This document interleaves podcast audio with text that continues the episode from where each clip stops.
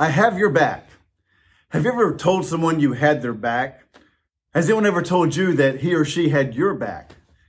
This phrase, I have your back, expresses a pledge to be there for a person not only in good times, but most definitely in challenging situations when the attacks are coming.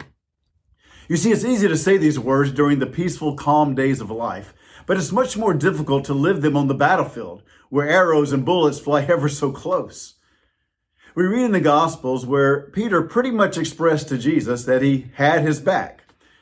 After Jesus and his disciples shared their last Passover meal together and were making their way up the Mount of Olives to the Garden of Gethsemane, Peter pledges to Jesus, I will never fall away. Even if I must die with you, I will never deny you. Those words said with much determined commitment in the cool of the night on the way to a prayer garden quickly became meaningless when the Roman soldiers showed up in force and arrested Jesus.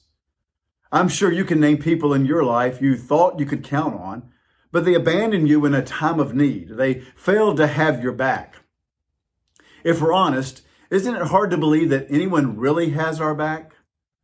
In fact, I'm realizing to, to believe that someone will have my back in challenging times points to a deep level of trust a trust that's been developed over years of walking together through valleys and over mountains. For me, that list of people is not very long. In addition to my wife, I can only name a couple of other dear friends who have proven in the past they've had my back, and I trust them to have it in the future.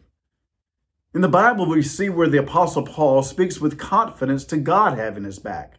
In Romans 8, he lists all of life's battlefield challenges and then concludes that there is nothing that will separate us from the love of God, which is in Christ Jesus our Lord.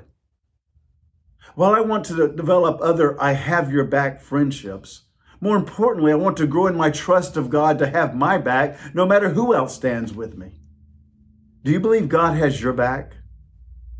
Would you live differently today if you truly believe God had your back?